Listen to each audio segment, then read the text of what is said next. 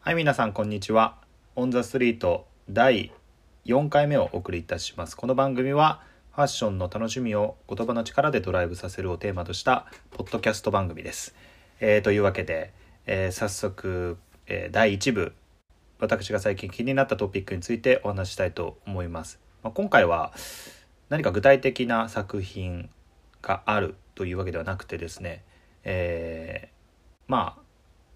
ちょっと最近スニーカーカルチャー全般が非常に気になっておりまして、えー今更かいというツッコミが聞こえてきそうなんですが、えー僕はですね1987年生まれで大阪府出身なので、えーなのでっていうのもあれなんですけど裏原カルチャーを直に体験した世代ではなくて、まあ、かなり後追いな部分が多くてですね、えーで大阪にいた時はあの前回岸さんとのお話の中にも出ましたがクアドロフェニアっていうナンバーナインだったりとか、えー N ハリウッド、えーあたりの影響力がすごく強くて、えーあとは古着ですね、まあ、そのあたりを通ってきた人間なのであんまりその裏腹カルチャーおよびまあスニーカーカルチャーみたいなのを全然通ってこなくてで今これだけこうスニーカーの値段が高騰している中でその現象の裏側にどんな文脈があるのかとか、まあ、ちょっとねファッションというだけではくくれない現象な気もするので、まあ、その辺りのこと特にこう経済との関わりだったりとかそうそうそういうのもすごい気になってたので結構いろんなものを見たり読んだりっていうのを今漁ってる状態なんですが、えー一冊、まあ、今読んでいる最中の本があって「スニーカーの文化史」という本があります。えっとこれはですねあの翻訳版なんですがニコラス・スミスさんという人が書いた本を、えっと、日本人の方が翻訳していて結構分厚い本で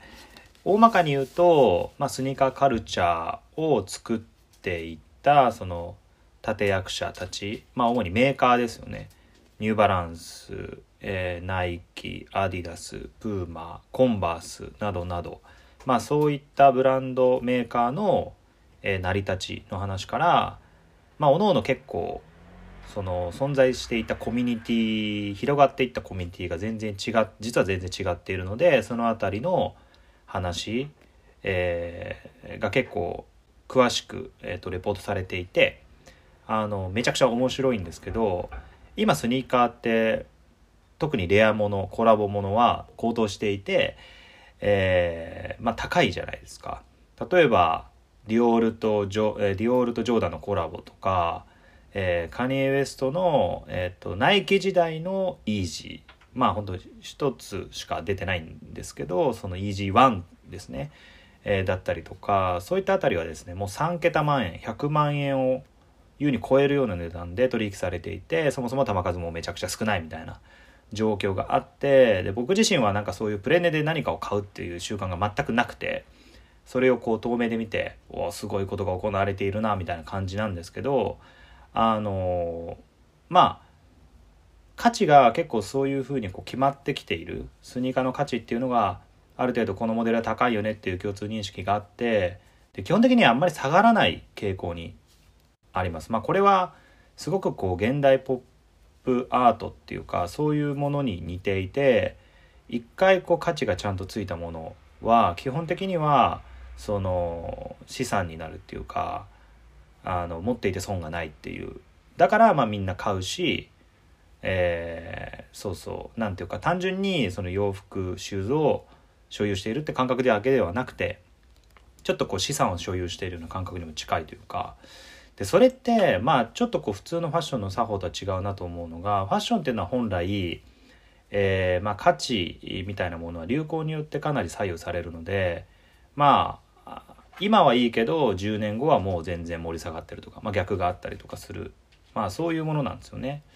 で僕自身も結構ファッションっていうのがその価値があっさり反転したりとかあとはフェイクとリアルの関係性があっさり反転したりとかなんかそういうところにそういう儚さみたいなもの結構あ面白いと思ってるタイプで、えーそうそう例えばまあそのスニーカーカルチャー一つ取ってみてももともとのそのスニーカーカルチャーが盛り上がってった最初のポイントっていうのがじゃあ何必ずしもみんなが価値があると思ってたものが盛り上がってたかっていうとそうでもなくて、えーこれはあの GQ の「釣りンホリック」っていう YouTube 番組である回で話されてたことなんですけど「ジョーダン1」1985年にリリースされた「ジョーダン1」まあ、今ではそのオリジナルはとてつもない価格で取引されてますがその「ジョーダン1」が出た時も、えーまあ、そこまでうんと大ヒットしたわけでもなくて当時は。カゴセールって言って要はその、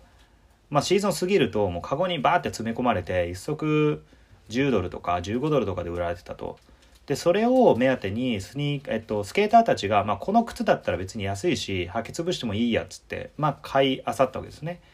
でそれがストリートの光景として浸透して次第に靴、まあ、そのシューズの価値が上がっていくという流れなので、まあ、最初はその価値がないものえーどちらかというと消耗品として扱われてたものが徐々にまあ言うたらね金みたいな扱いというか、えー宝物のような扱いを受けていくっていうその流れ自体が、まあ、その流れ自体はすごくファッション的で面白いだから誰も予想できない、えー方向に物事が流れていくっていう一つの、あのー証明かなと思いました。まあ、もう一つえーっと僕が面白いなと思った話は「スニーカー文化史」というこの本の中で出てくるんですけども、えーっとニューヨークシティマラソン、えー世界で初めて開催されたフルマラソンの大会です。えー第1回目は55人って書いてたかなぐらいしか参加しなくてもちろん、えーっと道路を封鎖することもできないんでみんな車とかを避けながら、えー走ってたというそれ大会で言えるんかいなって今から見ると思うんですけど、まあ、当時はそれが精一杯だったと。でマラソンカルチャーっていうのも全然成熟してなかったらしく要は街で、えーこうランニングをしているとあのーなんかなんで走っとんねんみたいなことを文句をですね車の中から言われたりするような環境で今ではちょっと考えられないですけどだからみんな結構早朝とかに走るっていうのはあの今ではね早朝気持ちいいから、えー静かな街で走るの気持ちいいねみたいな感じで、えーそういう意味合いで早朝走るってのあると思うんですけど昔はそういう文句言われないために誰もいない街を走るってことがあったらしくてでそのですね、えっと、フルマラソンの大会、えーニューヨークシティマラソンを最初に開催した主催者という人がおりまして、この人はですね、実はブランドの偽物、要は今でいうブート品ですよね、を作って荒稼ぎして、そのお金を使ってこの大会を開催したっていう話があるんですね。でそこから、まあ、あのフルマラソンの大会っていうのはロンドンだったりもちろんここ東京にもありますし世界中に波及していって新しいストリートカルチャーを育んでいったと、えーいうことを考えるとですね最初はフェイクだったというか最初は偽物を売ったお金で開催された大会だったという事実が、まあ、非常に興味深いですよね。あの今だとその例えばメルカリとか、えー、とヤフオクでもその偽物っていうのはすごく攻撃の対象にされやすくて、えーまあ、もちろんね自分が、えー、と本物だと思って買って届いたら偽物やないかいというのは非常に悲しいんですけど一方でそのブートレグとか偽物っていうのはファッション誌の中で、えー決して役割がなかったわけではなくてむしろお、えー、と例えば、まあ、安く買いたい人、えーお金を出せない人にとってはそれが唯一の例えばルイ・ヴィトンだったりステューシーも買えない人にとってはそれを手に入れることが一つのまあなんていうんですかね慰めになってたっていうかあのファッションへの入り口だったってこともあるし階級をそういう意味ではなくしてったあのそうそうあの全階級にファッションを行き渡らせたという意味では功労者でもあるし、えー偽物をむやみに否定することはできないんじゃないかと、えーブートレグにしてもそうなんですけど今グッチが、えー自分たちのブートレグをオマージュして商品を作ってさらにその、えーブートレグが出るみたいなもうあの そういうサイクルを延々と繰り返してますけども、えーそうなんですだからフェイクとリアルっていうのはいとも簡単に反転するしあるいは表裏一体で、えー実はフェイクはリアルでありリアルはフェイクであるっていうような価値観がファッションの中にはあるいは、まあ、特にストリートファッションの中にはそれは当たり前の価値観としてあって何が、えー本物なのかとかっていうのはですね本当にその歴史だったり人の見方によってガラッと変わってしまうっていうところを念頭に置いていくとうんなんかそうね正しいものだけあるいは白か黒かこれは間違いこれは正しいだからこの正しいものだけを残そうみたいなことで、えーファッションを選んでいくとですね実に味気のない、えー立体感のないものだけが残っていってしまうんじゃないかなという気もしないではないまあただね偽物で分かってて買う人はいないんでもちろんあのえー明らかに偽物とわかるものは駆逐されていくんでしょうがその裏ではですねまた別のアンダーグラウンドインディーズみたいなものが盛り上がって、えー着実にリアルなストリートカルチャーを育んでるんだろうなとそし、えーそういう意味ではファッションは、えー全人種全人類をレペゼンするものにやっぱりなってるなという感じがしてですね、まあ、そういうところに私は希望を見出していますと言ったようなちょっと取り留めもない話でしたが今回は、えーっと具体的なトピックがないと言いつつもですね一冊引用させてもらいました「スニーカーの文化史」という本です、えー副題がついておりますいかにスニーカーはポップカルチャーのアイコンとなったか面白そうめちゃめちゃ面白そうですね一応半分まで読んだら、えーところでですねまあこの副題に対する回答がきちっと記述されているといった印象でございましたフィルムアート社から2000円で発売中でございます結構あの多分部数すられてる本だと思うので大きい本屋さん行けばあると思います。えーというわけで、えー第2部に移っていきたいと思うんですが今回もですね前回に引き続き下北沢の古着屋さんムーの店主の岸浩平さんをお招きしております。岸さんもまさしく今、えー僕がお話しした通りファッションの、えーいろんな価値観を、まあ、ひっくり返しあるいは自独自に解釈してきた人ではないかと思っています特に日本の古着屋さんはなしをありに変えていく、うん、まあありをなしに変えていくことはあんまないと思うんですけど なしをありに変えていくというこのスキルにおいては本当に世界随一だと思うので、えーそういったところをですねあの今回は古着全般の話に展開させております、まあ、前回ね喫茶のキャリアについてお話ししたので今回の方がより、えー視野を広く、えー古着全般について話ができてんじゃないかなと思いますというわけで第2部お楽しみくださいはいというわけでえーっと岸浩平さんゲスト会第2回目ということで、えーっと前回は岸さんの、まあ、これまでのキャリアをざっとおさらいしつつあとは古着の買い付けとはこうどんな様相を呈しているものなのかっていうのも、はいえーお聞きしてまあまあやっぱり、うん、あの僕は結構岸さん個人から聞いてた部分もあったんで、あのーただまあ壮絶っていうかなかなかタフな。いやいやいやいやいや全然全然まあ、別にこれをあの聞いて古着屋さん大変なんですよって話をしたいわけでもなあく確かに確かに、淡々とそういうことが行われてると、うん、っていうかその時はその基準がわからなさすぎて、はいはい、そうですね、ま、自分はまだまだやなって思ってたぐらいっていうかあなるほどそなるほどだからまあ僕からするとその古着屋さんで服を見るときにやっぱその背景を少しまあ知ってると面白いですよねそうそうやって買ってきたものなんだっていでうきればそう見てもらえればいいぐらいで、そうですよねそんなにやってることは変わらないというかだからユーズドと新品っていう区分けじゃなくてこれは使われたものっていう区分けよりもむしろそこからさらに選ばれたものであるっていうのはそういう作業を経て非常にタフな作業を経て選ばれてるっていうのをちょっとでもまあ10%ぐらいでも感じて見ていただくとなんかまたあの買い物自体も楽しくなるのかなというふうには個人的には、確かにうん、思います。うんそうですね、はい、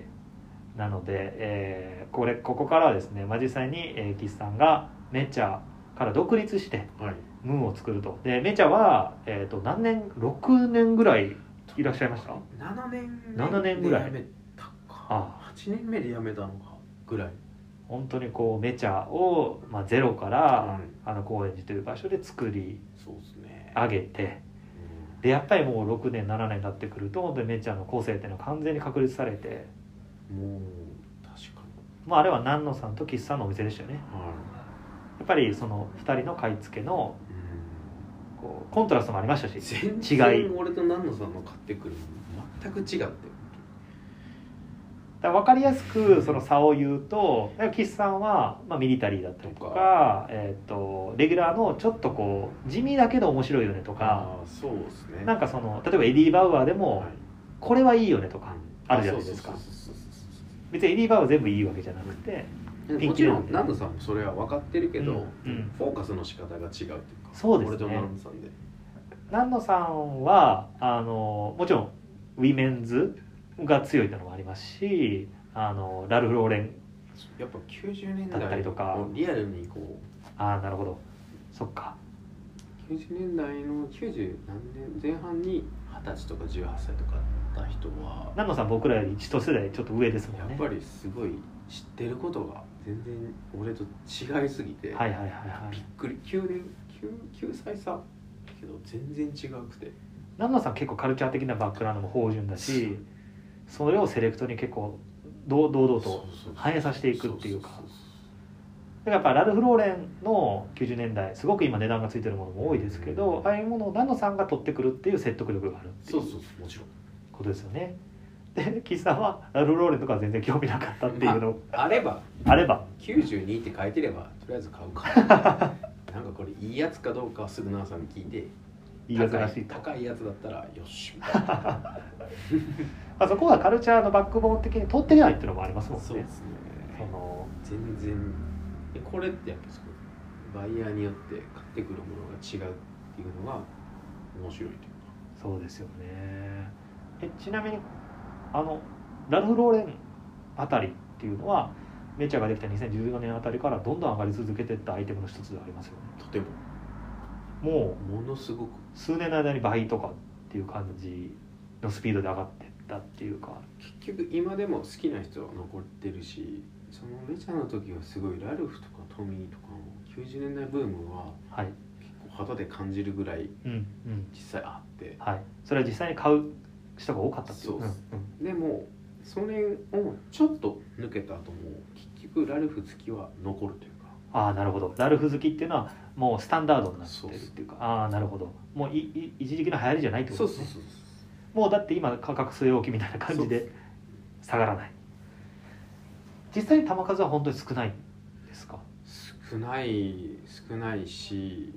あと説得力でいうとやっぱりかっこいいというか、まあそうなんですよね結局デザインがまあ、ラルフ個人的には持ってないですけどやっぱかっこいいのは92年とかそういうその時代のものはちょっと変わってたりするはい、のはは間い、違いない、あのラルフ・ローレンのアイテム自体はもう膨大なんですけど、うんその中でもその92年、まあ、90年代前半ああそうそうそうのあの辺りっていうのは価値がつくやすくてもうすごいでデザインでいうと結構派手なものも多くてうんクレイジーパターンだったりとか、はいはその絵柄が大きうくんプリントされてたりとか、結構そういう大きなモチーフを使ってるものが多くてそうですねあのそうですよねだからその辺りのアイテムを中心にかなり高騰しててはいあれは誰か来たとかっていうこともあるんいやですかねそれも、まあ、正直ちょっとあんまり知らない知らないんまであ僕も知らないんですけど、知らないんで多分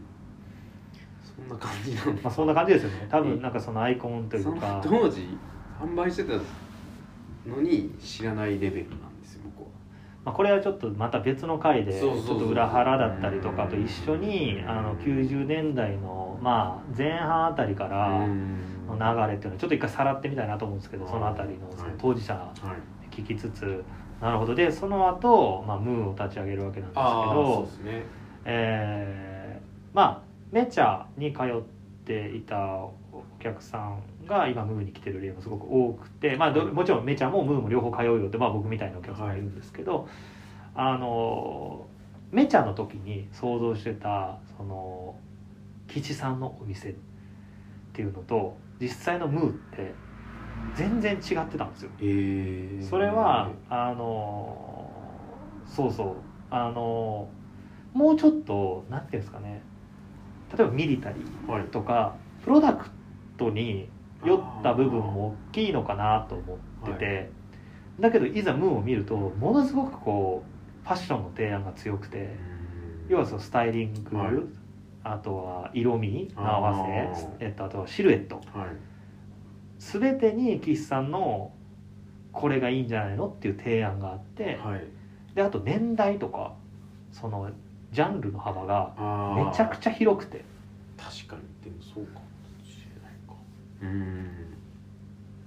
で基本そういうやっぱり岸さんらしいなと思うのはシンプルに合わせて様になるものが多いっていうのがああるとあそ思うんですけこは多ど分すごい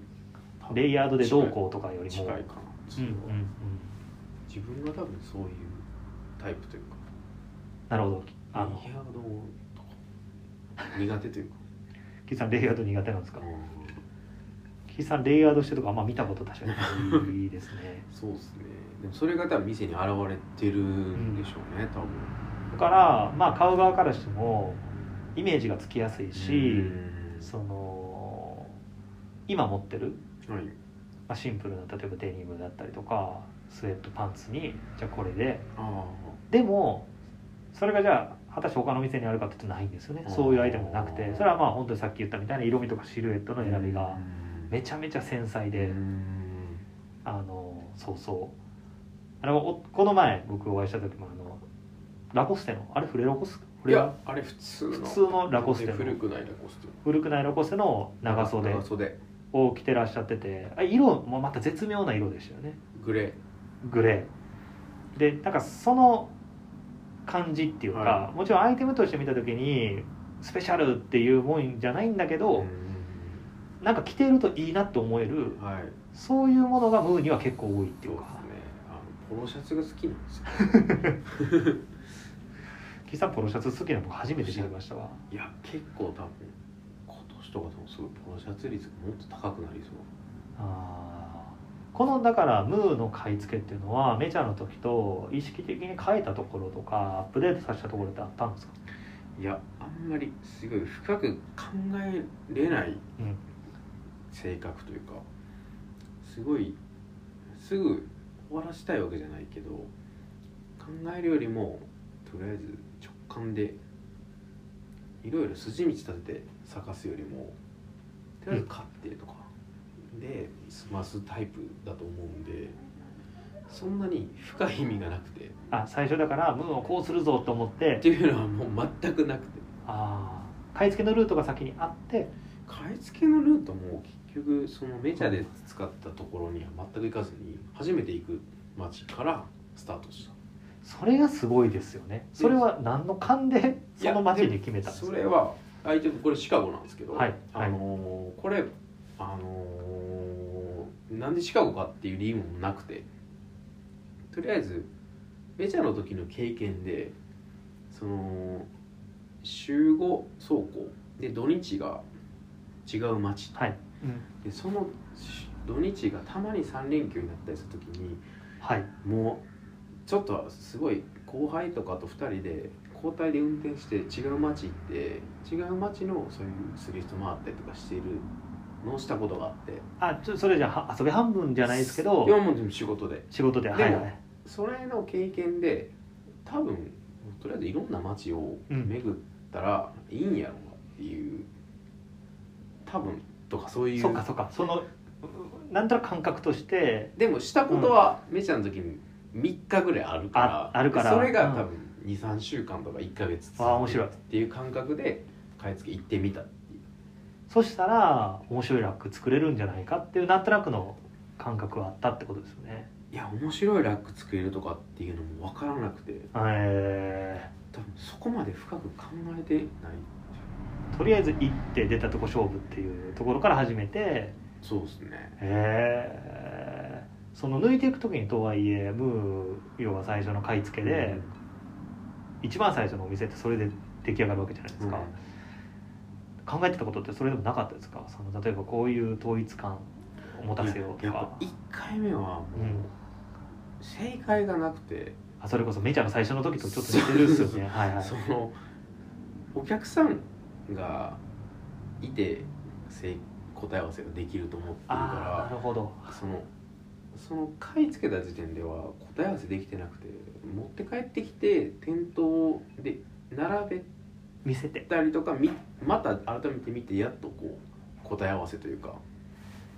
そっかあのムーがそのできた時にレセプションパーティーあがーささやかなレセプションパーティーがあったじゃないですはいかはいで僕もあの遊びに行きまして、うんはいでその時にあの俊作っていう、ああ俊作はい、ああのの今「ポパイ」とかでやってるあの紫のカシミヤのニットあそうそうそうそう俊作買うてましたねあの若手スタイリストがいて彼と一緒に僕行ったんですけすどごい色の紫のカシミヤのニット買ってくれたいねや分彼はかったですねあれなんかあの時に初めて見させてもらってでうんお客さんも本当めいめい自分の気に入ったのを買ってってで僕はクリーム色のブルックス・ブラザーズのあ16ハーフかなんかの大きなシャツあ買わしてもらってで僕それで結構ピンときたんですよねあムーってこういう店なんやっていうか、こういいう絶妙なアイテムで確かあのクリーム色のシャツも2枚あったんじゃないあかそなうでしかも多分4 5千円ぐらいやったんじゃないかなそこ結構安かったんですよ安かったですでなんかその見せ方も含め、あうん要はなんかしちょっと白っぽいラックだったんですよ、うん色色的にだからその見せ方も含めて、はいあなんかちょっとピンときたところはあってそのわかなんていうかこう他のお店と全然違うアイテムをやって全然違うキャラクターをやってで個性の強いカルチャーを切らしてみたいなことじゃなくやっぱり岸さんらしいひねりとか、うんなんかブルックスのシャツでも今クリーム色のこのサイズ結構ええかもなみた いなそれこそ感覚的なところなのかもしれないですけどえでも多分実際はそんなに深くなくてそのブルックスのシャツを買い付けた時のことは覚えてないけど、ん本当にスリフトで何もなくてたまたまあったブルックスのシャツをまあとりあえず買うかって 買ってるかもしれないし僕はそれを怒ったわけですね。かもしれないし、はいこう気をてらって、いやうブルックスのこれ面白いなって買ったかもしれない、ん、それは決算覚えてないですねそのシャツについては覚えてないかな私はああなるほほどとんど覚えてるようにしたいけど覚えてるのは覚えてるのがうんうん結構多い、うんうんうんいやあの時に僕はムーのお店のまあなんていうかこうあこういう感じなんだっていう半分驚きですよあねーやっぱりそれメチャーの時のあのイメージと全然違ってたんで、はいはいはいでそこからムーがまあ今何年目で3年目に入りましたかもいや2年目2年目で、まあ、僕の周りの、うんあの人たちで、はいこの前の、えっと、ポッドキャストでも実はムーの話が出て、でそれはどういう文脈で出てたかっていうと今のそのすごくこう、えー複雑な文脈がある日本の古着はいすごくハイハイコンテキストでしかもなんていうかな、まあ、レベルが高いって言ってしまうと何に比べてって話になっちゃうんですけどあのマニアックで。でなんかハイファッションの流れとかもあー実は組んでるっていうかその気分をちゃんと組んでたりとか今や古着は古着新品は新品じゃなくて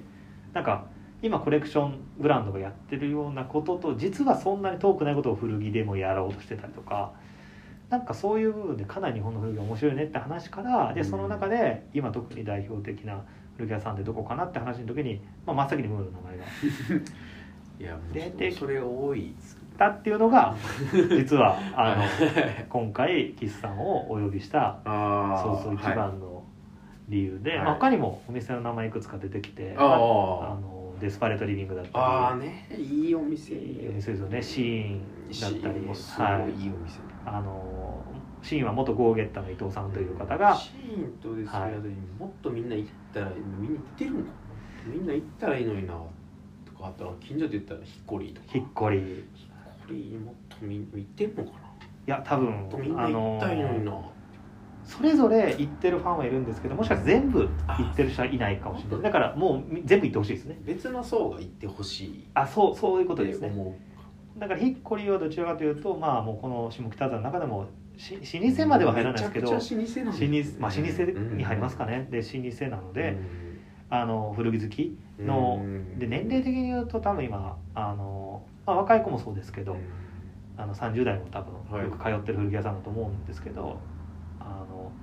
いわゆるこうファッションに対して敏感な人たちももっともっと行ってほしいうん実はすごくあのなんていうかな新しい価値観の古着ありますよね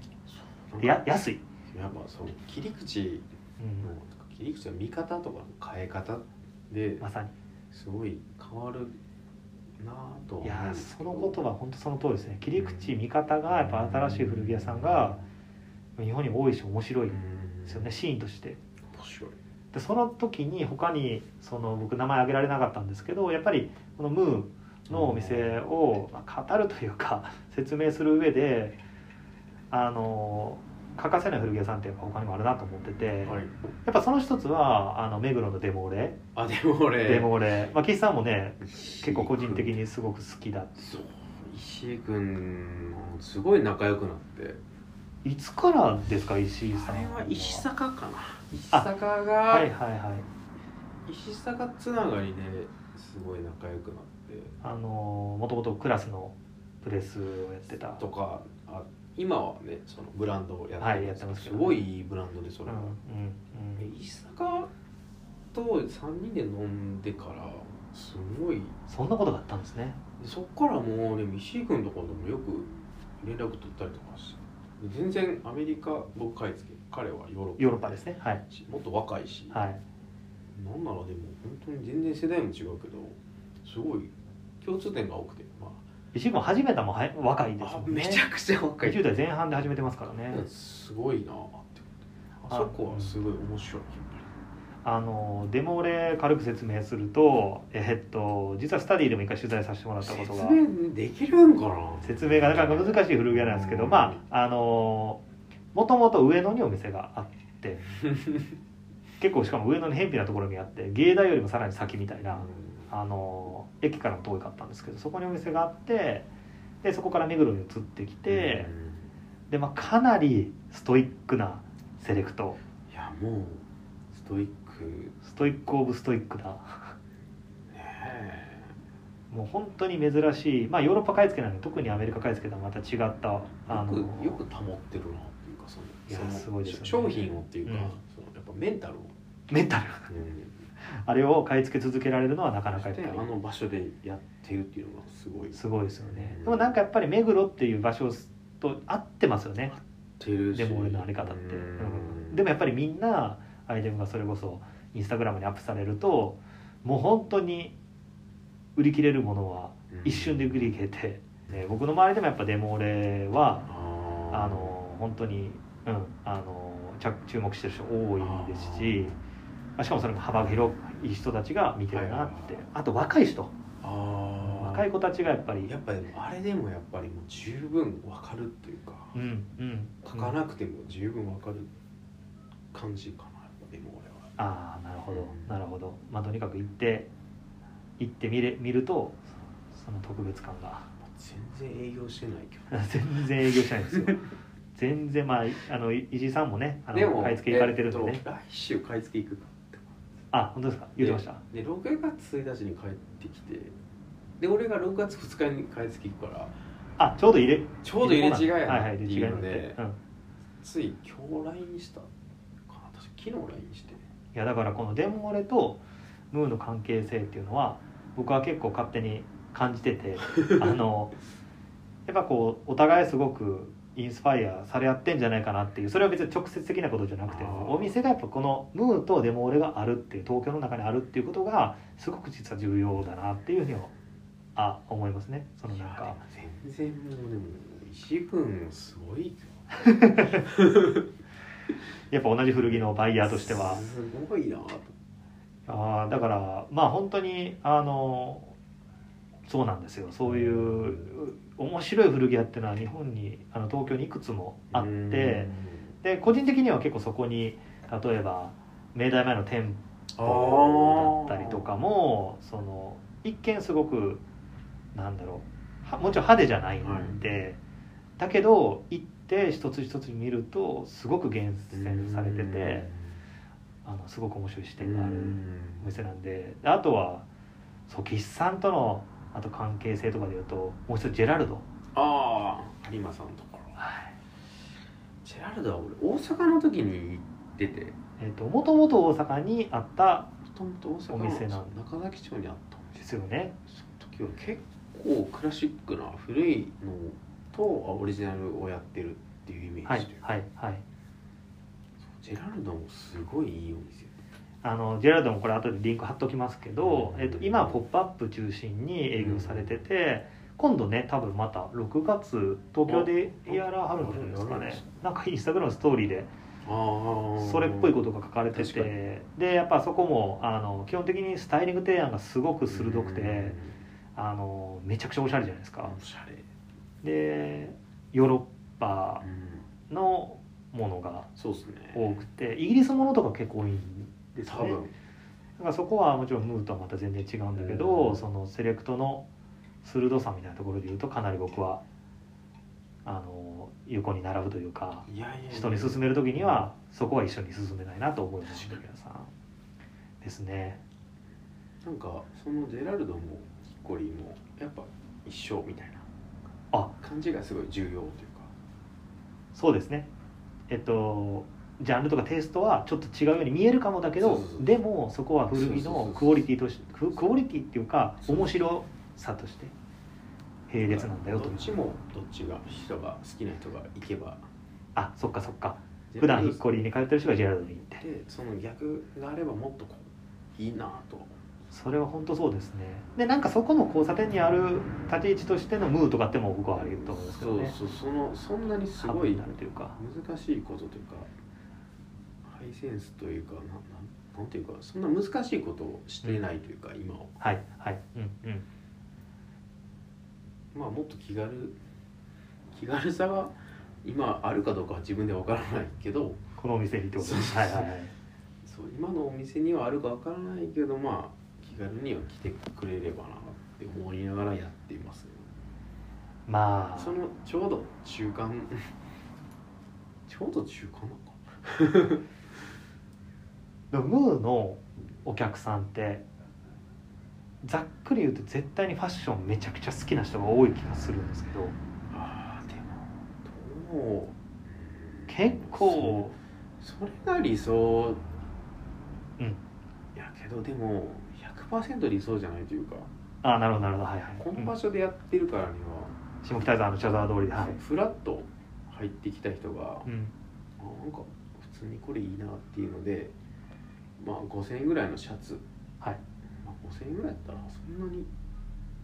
ユニクロとかそうですねちょっと高いぐらいとかもしれないそれぐらいで買っていってもらってでもそれがやっぱ思ってたよりも質が良かったりとなかるほど、値段以上だなとかっていうのをどっかで思ってくれるのも俺の中では理想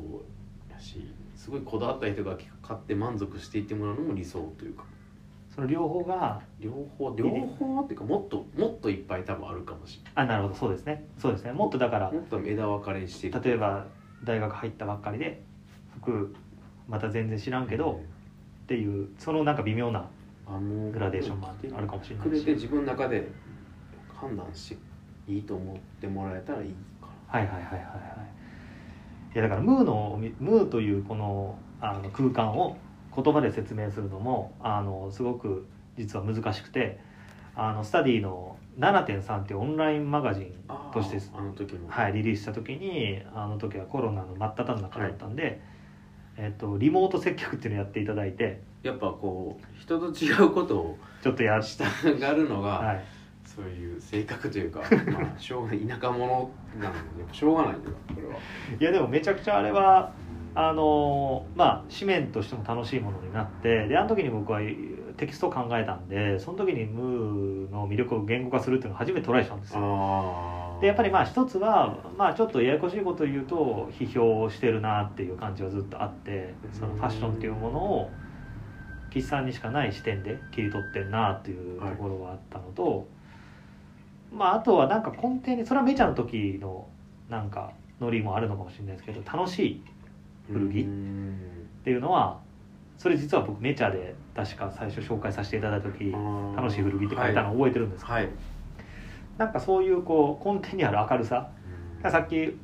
岸さんがおっしゃってたような、うん、なんかあんまりねシリアスになりすぎずっていうああそうですねそのテンション感深がく考えなくてもあんまだから古着屋さんでどうしても僕はあのそれこそヴィンテージめっちゃ取り扱ってるところとかってうんちくのイメージもあると思うんですけどここのお店にはうんちく的なことって実はあんまりないですよねまあなるべく聞かれたら答えが。いいめっちゃ言いたいです聞かれたら言い たいめっちゃ言いた言いいたい言いたい実はめっちゃ言いたいですね、いいあでもうん、うんあんま書かないというか言わないようにでもあでもせあんまり接客はそこまでもしてないというか岸さんの場合はそういういわゆるこう価値がこれでなんか高いんですよって証明するようなうんちくじゃなくて、自分がどういう理由で買い付けたかのその個人的なそうそうそうそ理由を結構オンラインショップとかうはいインスタグラムとかでは丁寧に書いていることが多くてそれがだから岸さんなりのうんちくっていううんちくですよね。ああそうそうそうななんでいいのかは結局自分が買ってきて選んできてるからいいしうんとか、うんあと自分が持ってたりとか、はい、自分が着てみたりとかっていうの意見をなるべくうん言おうかなってうんうんういうのん、がちょっとこうリアルというか今なんでこの塩梅がいいのかの個人的な気分とかそういうのを結構逆にそこはすごく丁寧にうん書いてるそこはそこだけ書いたりして状態のことはあんまり詳しく書いてなかったりとかはよくありますねでも例えば僕がすごく印象に残ってるのは今の並んだライデムで言うと eBay のアイベのあのシそャツうデニムシあれャツめちゃくちゃ状態悪くめてちゃくちゃ状態悪いけ どけど eBay は逃せないんだっていそううあの説明が結構グッときますよねめちゃくちゃ状態悪くて襟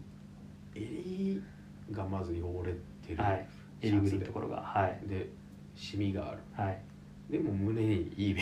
の刺繍が入ってるデニカラムフのルシャなツっていう、はい刺繍が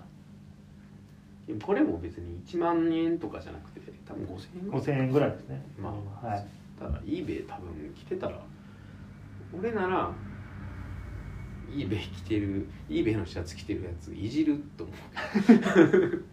うやばいの来てんなと eBay のシャツ着てるやつ見たこと ないそれぐらい5000円ぐらい5500円まあ別に気軽に買える値段かなっていうなんかそういう本当に細かいところのなんか設定というのがムーの場合は散りばめられてるんでまあ一個一個そのちゃんと理由があって買い付けらああれそてうてそうですねでやっぱムーってあとラック見た時にカラフルなんですよこれ結構特徴的やなと思って色は確てか色が発色がいいアイテムが結構多くてに、でまあ古着ってあのーなんかどよっとした色も多い中で、は結構こう発色がいいものを並べているのは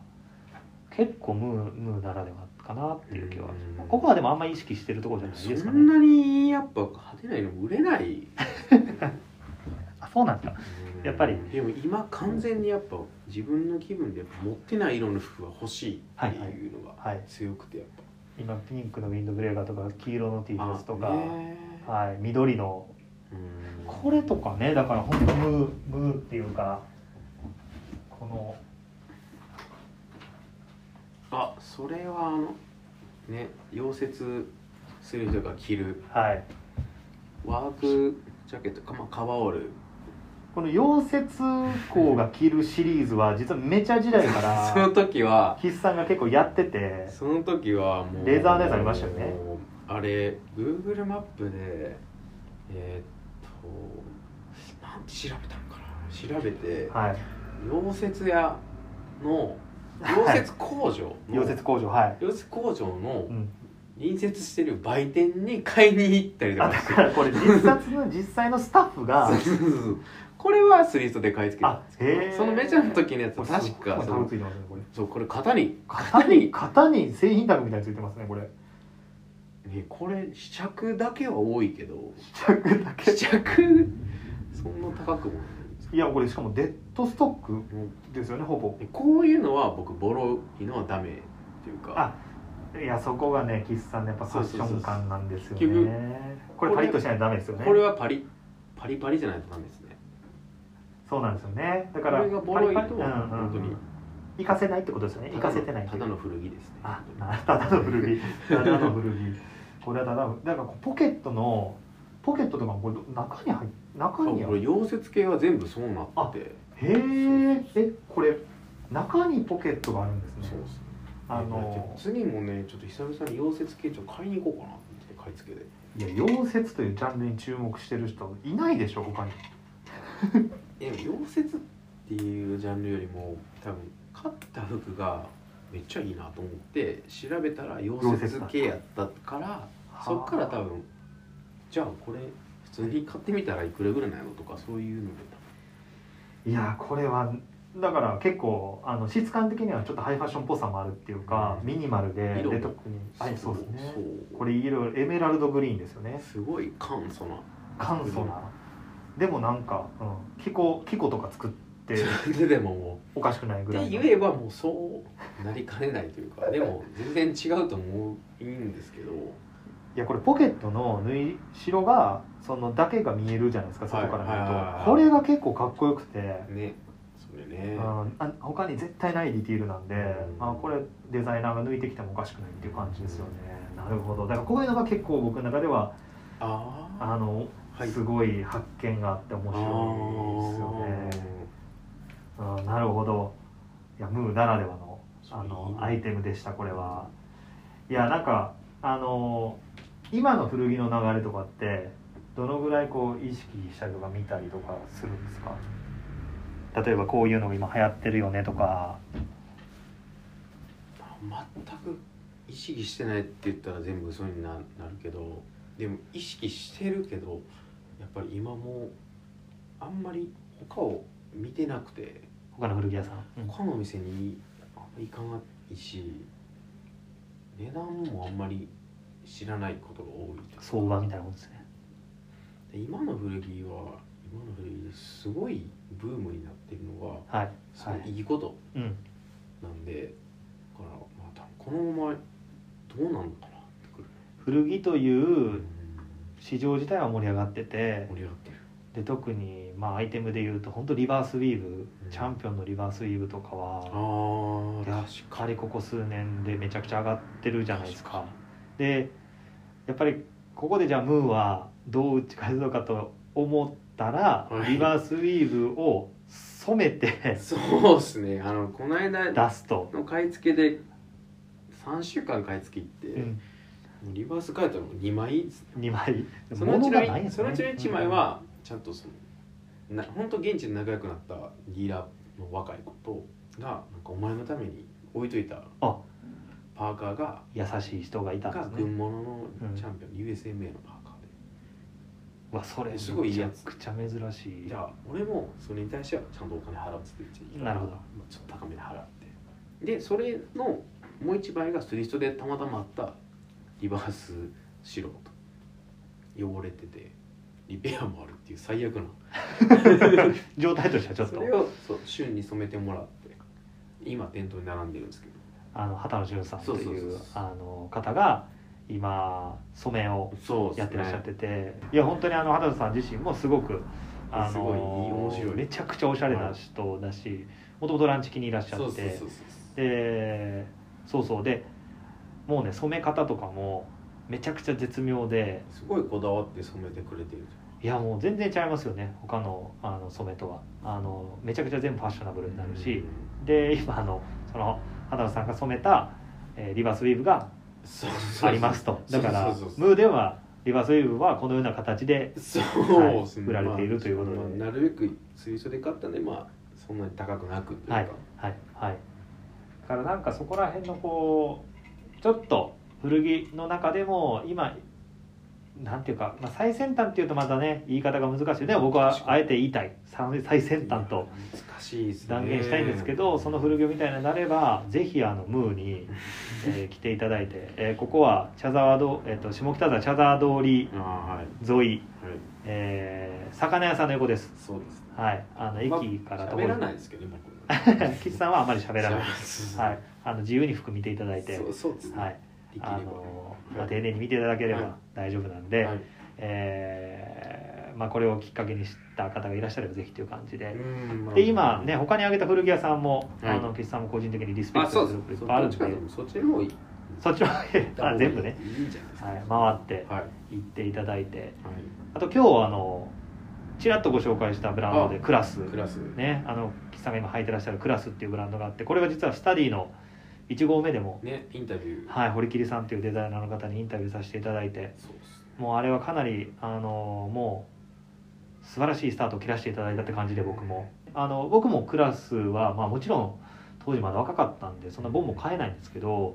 あのいくつかうんはい持っててで好きででベースっていう中目黒のお店で買ってたんですけど、あはいそこでまあ教えてもらってそうそうであのーいろんな支援に協力していただいてそうですねそれでインタビューを実現して僕も今考えたら堀木さんなんで受けてくださったんだろうっていうのは思うんですけどそうそうでもすごくあのー真摯に丁寧に答えていただいていやすごい多は分いいい人ってうかいやーめちゃくちゃねで実際あのムーの方にも一回、そうこの間そう着ていただいた今履いてるパンツじゃなくて、うん、あの別のはい今シーズンのパンツを買ってから多分ほぼ毎日履いてて、はいはいはいそれ履いてる時に来てくださって、まあ、もちろん俺は面識ないんで知らなかったんですけどまあそう、そうふとふとしたきっかけでちょっと知ることがあってそうそうそうそうそうそうそう「小木さん」っていう感じでもうすごい大ファンというかいやもうクラスはあの本当にもうファッション好き全方位的に評価めちゃくちゃ高いし信頼されていてあの古着のその引っ張り方もやっぱり堀切さんってすごく堀切さんでしか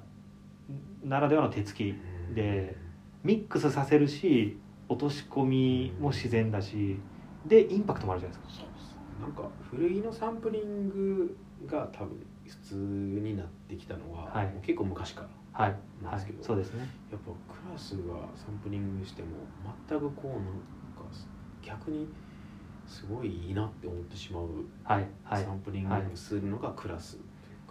か、もう岸さんだと本当古着をなりわいにされてるんで逆に言うとすごく安易なサンプリングとかっていうのはちょっとまあいろいろ思うところあると思うんですけどクラスの場合は全然全然ちょっと欲しいな実際欲しい今季もパンツ2本か購入されてそうですね、えなんでっていうか不思議なうんいや岸さんといえば僕はクラスに古着を合わせるすごい合う合うっ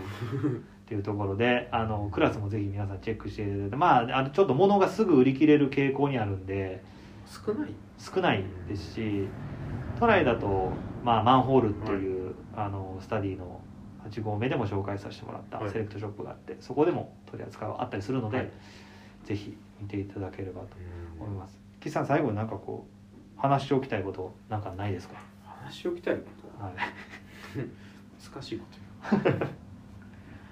いやでもどうでしたなんか今日僕多分こんなに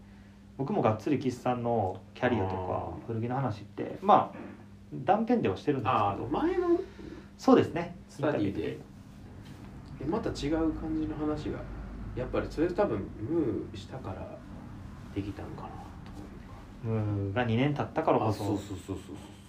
だからそうじゃなかったら多分こんな感じでは喋れてないかなと思うしでもまあまだまだ古着道はちょっと厳しいなという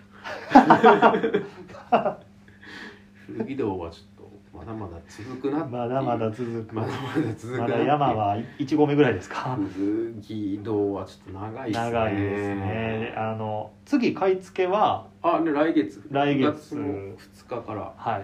い1か月ぐらいですかいやーもうそんなにいやでも年末年始行くのとあともう一回行きたくてあなるほなどんかちょっと今回短めにしたなるほどじゃあちょっと T シャツ楽しみにいやもう秋冬もの秋冬物 あそうですねえー、ぜひまあお店だからその間は